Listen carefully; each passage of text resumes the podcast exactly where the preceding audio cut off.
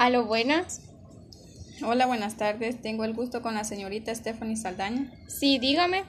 Le llamo de la empresa Microcréditos. El motivo de la llamada es para recordarle el retraso de su pago con nuestra empresa. Queremos saber cómo podemos ayudarle. Eh, fíjese que no me he presentado a cancelar porque no he recibido mi salario. Recuerde que es un cliente muy importante para nosotros. Esperamos que siga disfrutando de los beneficios que, que le ofrecemos. Gracias, pase un buen día. Gracias, gracias por recordármelo.